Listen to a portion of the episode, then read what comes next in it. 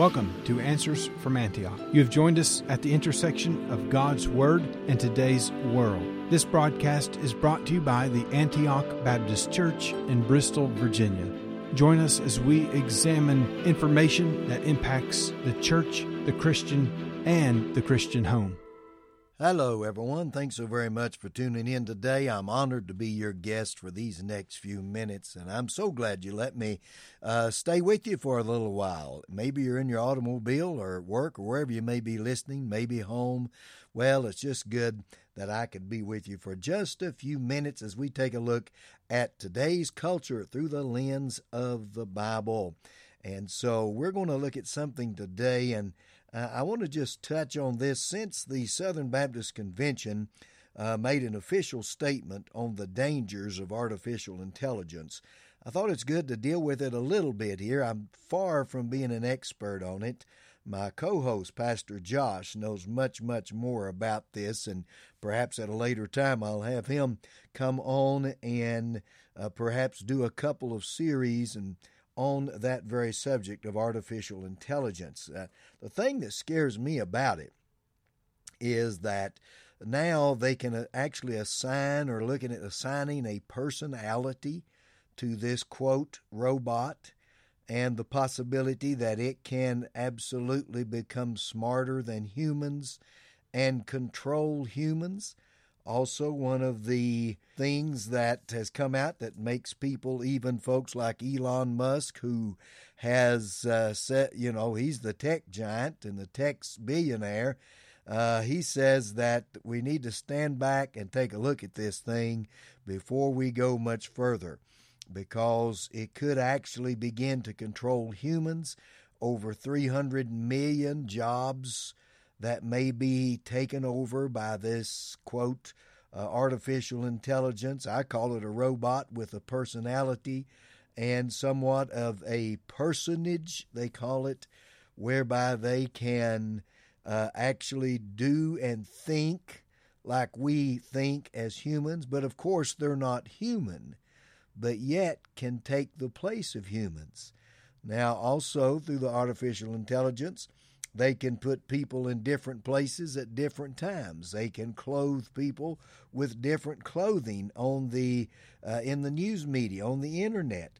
I saw that with uh, uh, Pope Francis back uh, uh, several a month or two ago. It uh, showed a video of him with looked like a heavy garment on, a heavy coat on of some kind and come to find out, it was artificial intelligence that put that garment on him on the video we were watching on TV, even to where that news media people were confused about it and said, "Well, the Pope must be sick. He's wearing a, wearing a heavy coat here, something to keep him warm." And come to find out, it was all artificial. They did the same thing with uh, President Trump when he was at one of the court places here recently that they portrayed him as being handcuffed and thrown to the floor and all that, and that was all artificial intelligence. So think how they could manipulate anything and everything. Also, you can certainly see how the Antichrist could appear everywhere to people all over the world, he being one person through artificial intelligence could quote do miracles and of course he Satan is not God. He is not a miracle worker. Understand that. Through deception is how he works quote miracles. It's through deception. Yes, he has power and he's more powerful than me and he's more powerful than you, but he's not more powerful than God the Holy Ghost who is in us. Greater is He, the Lord Jesus, the Holy Ghost, who is in us, than Satan, who is in the world. Satan, through deception, will, quote, do some miracles, and that's the Antichrist. But think how this artificial intelligence could be used for that. Now, it could be used for great good, couldn't it? It really could. It could be used to advance education. It could be used for technology and medicines. It could be used for many good things, but uh, the sad part is is that we have wicked minds and wicked people many times controlling the manufacture and the work of these, quote, artificial intelligence machines. We have wicked people doing that and designing them to where we could actually have a Frankenstein situation, ladies and gentlemen, multiplied by thousands here in America. So it does bring to my mind the thought that if anything appears as evil, that we should abstain from it, abstain from the very appearance of evil. And that which is not completely true, if it's not complete truth and there has to be some deception with it, then leave it alone. Don't mess with it. Just like the videos I mentioned earlier of the Pope and President Trump and and they can do that any kind of thing anywhere make words come out of a person's mouth uh, that didn't come out of the person's mouth but through voice reproduction it can make it seem as if it is actually happening when it is not happening and so abstain from the very appearance of evil the word of god says and that which is not true leave that alone. The truth shall set you free. John 8:32 Ye shall know the truth and the truth shall set you free but lies and deception always enslave you. And that's dangers that I see in this development of artificial intelligence. As I said to me it looks as if the possibility of creating Frankenstein style monsters or whatever that look that don't look like Frankenstein.